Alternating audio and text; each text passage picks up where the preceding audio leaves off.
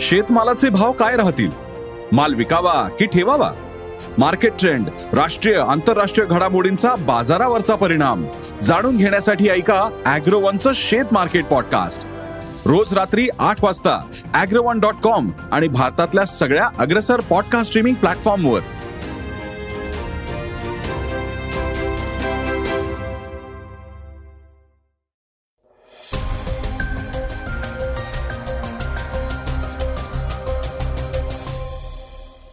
नमस्कार मी गौरी कुबेर.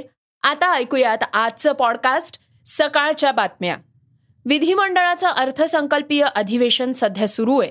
बुधवारचा दिवस हक्कभंगाच्या चर्चेमुळे गाजलाय. यावेळी मुख्यमंत्री शिंदेविरोधात विधान परिषदेत हक्कभंगाचा प्रस्ताव दाखल झालाय. जगभरात धुमाकूळ घालणाऱ्या कोरोना व्हायरसचा जन्म चीनच्या प्रयोगशाळेतच झाल्यावर शिक्कामोर्तब करण्यात आलेलं आहे तर दहावीच्या विद्यार्थ्यांमध्ये यंदा घट झाल्याबद्दल बोर्डानं अजबच कारण दिलंय. या आणि इतर महत्त्वाच्या बातम्या आपण आजच्या पॉडकास्टमध्ये ऐकणार आहोत. चला तर मग सुरुवात करूयात आजच्या पॉडकास्टला हक्कभंगाच्या बातमीनं. विधान परिषदेचे विरोधी पक्षनेते अंबादास दानवेंनी मुख्यमंत्री एकनाथ शिंदेविरोधात हक्कभंग प्रस्ताव सादर केलाय. याचं पत्र दानवेंनी उपसभापती नीलम गोरेंना दिलंय. दरम्यान विरोधकांनी चहापानाच्या कार्यक्रमावर बहिष्कार टाकला होता. आणि यावर बोलताना मुख्यमंत्र्यांनी एक वादग्रस्त विधान केलं होतं. देशद्रोह्यांबरोबर आम्ही चहापान टाळलं असं त्यांनी म्हटलं होतं. त्यांच्या या विधानामुळे ते आता अडचणीत आले यावर बोलताना दानवे म्हणाले की परवा सत्ताधारी पक्षाच्या चहापानावर आम्ही बहिष्कार घातला होता. कारण गेली आठ महिने सरकार शेतकऱ्यांसाठी कुठलाही निर्णय घेत नाहीये. त्याचबरोबर कायदा व सुव्यवस्थेचा प्रश्न राज्यात निर्माण झालाय. त्यात आता बरं झालं देशद्रोह्यांनी चहापान टाळलं असं मुख्यमंत्री म्हणाले. हे देशद्रोही कोण? हा माझा प्रश्न आहे. आम्ही कोणता गुन्हा केलाय? की ज्यामुळं आमच्या अधिकाराचा अपमान मुख्यमंत्र्यांनी केलाय? त्यामुळं आम्ही मुख्यमंत्र्यांवर हक्कभंग आणण्याचा प्रस्ताव दिलाय असंही अंबादास दानवेंनी सांगितलंय. खासदार संजय राऊतही सत्ताधारी पक्षानं हक्कभंग आणला म्हणून विरोधकांनी मुख्यमंत्र्यांविरोधात प्रस्ताव दिला का? या प्रश्नावर दानवे म्हणाले आम्ही दोन दिवस झाले हा विषय लावून धरलाय. मात्र हा विषय चर्चेलाच आला नाही. त्यामुळं नाईलाजानं आम्हाला हक्कभंगाचा प्रस्ताव दाखल करावा लागलाय. दरम्यान ठाकरे गटाचे खासदार संजय राऊत यांनी महाराष्ट्र विधिमंडळाला चोर मंडळ असं संबोधलं होतं. या विधानावरून त्यांच्या विरोधात हक्कभंग प्रस्ताव दाखल करण्यात आलाय. श्रोत्यांनो आता कोरोना संदर्भातली एक मोठी बातमी ऐकूयात. जगभर थैमान घातलेल्या कोरोना विषाणूच्या उगम स्थानाबद्दल धक्कादायक खुलासे होत आहेत.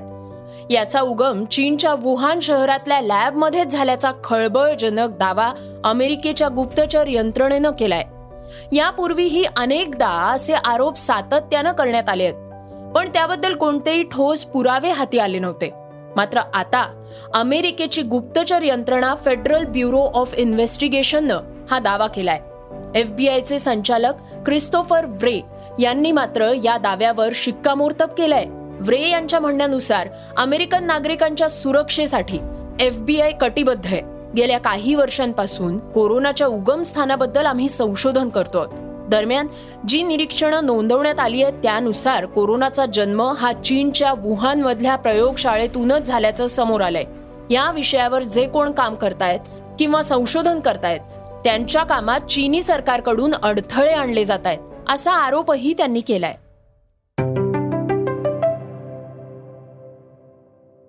श्रोत्यांनो आता दहावीच्या विद्यार्थ्यांबाबत बोर्डानं एक अजब दावा केल्याची बातमी ऐकूया. दहावीची परीक्षा देणाऱ्या विद्यार्थ्यांच्या संख्येत यंदा मोठी घट झाल्यामुळे बोर्डानं म्हटलंय की गेल्या वर्षीच्या तुलनेत एकसष्ट हजार विद्यार्थी कमी झालेत. राज्यात यंदा एकूण पंधरा लाख सत्याहत्तर हजार दोनशे छप्पन्न विद्यार्थी दहावीची परीक्षा देणार आहेत.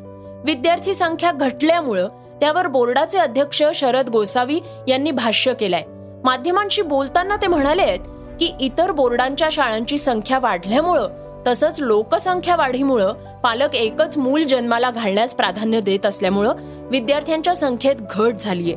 त्यांच्या या दाव्यावर दिवसभर बरीच उलटसुलट चर्चा झालीय. राज्यातल्या दहावीच्या परीक्षा या दोन मार्च ते पंचवीस मार्च या काळात नऊ विभागीय मंडळात पार पडणार आहेत. एकूण विद्यार्थ्यांच्या संख्येत आठ लाख चौवेचाळीस हजार एकशे सोळा विद्यार्थी तर सात लाख तेहतीस हजार सदुसष्ट मुलींचा समावेश आहे. राज्यातल्या तेवीस हजार माध्यमिक शाळांमध्ये दहावीच्या परीक्षा होणार आहेत. त्याचबरोबर सोशल मीडियावर व्हायरल होणाऱ्या प्रश्नपत्रिका तसंच सूचनांना विद्यार्थ्यांनी बळी पडू नये अशा सूचनाही बोर्डाकडून देण्यात आलेल्या आहेत. प्रश्नपत्रिका केंद्र संचालकांकडे पाठवताना जीपीएस तसंच चित्रीकरणही होणार असल्याचं बोर्डाकडून सांगण्यात आलंय. तर विद्यार्थ्यांना पेपर लिहिताना शेवटचे दहा मिनिटं वाढवून देणार असल्याचंही बोर्डानं सांगितलंय. श्रोत्यांनो आता वळूयात उर्वरित बातम्यांच्या वेगवान आढाव्याकडे. इलॉन मस्क हे नेहमीच वेगवेगळ्या कारणांमुळे चर्चेत असतात. आता त्यांनी एका ट्विटला उत्तर देताना कोरोना महामारी चीनच्या लॅबमधूनच जगभरात पसरल्याचं म्हटलं होतं. त्यानंतर चीनच्या ग्लोबल टाइम्सनं मस्क चुकीची माहिती पसरवत असल्याचं म्हटलंय. चीनमध्ये मस्क यांची टेस्लाची फॅक्टरी आहे आणि इलेक्ट्रिक वाहनं उत्पादकांसाठी चीन दुसऱ्या क्रमांकाची सगळ्यात मोठी बाजारपेठ आहे. त्यामुळे मस्कच्या या वक्तव्यानंतर टेस्लाच्या विक्रीत काही बदल होणार आहेत का?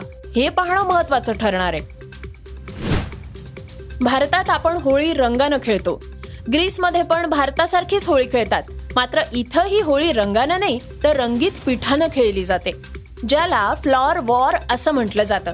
मासेमाऱ्यांचं शहर म्हणून ओळखल्या जाणाऱ्या गॅलेक्सिडमध्ये हा उत्सव साजरा करतात. फ्लोअर वॉर ही परंपरा अठराव्या शतकात ऑटोमन साम्राज्याच्या विरोधाचं प्रतीक म्हणून सुरू करण्यात आली होती.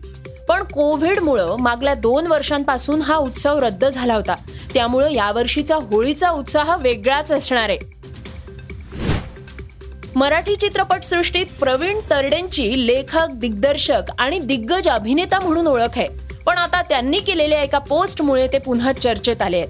गरम पाणी चहा कॉफी पित राहा आणि एकटं राहून स्वतःची काळजी घ्या हा कोरोना थोडा खतरनाक आहे दोस्तांनो असं त्यांनी आपल्या पोस्टमध्ये म्हटलंय.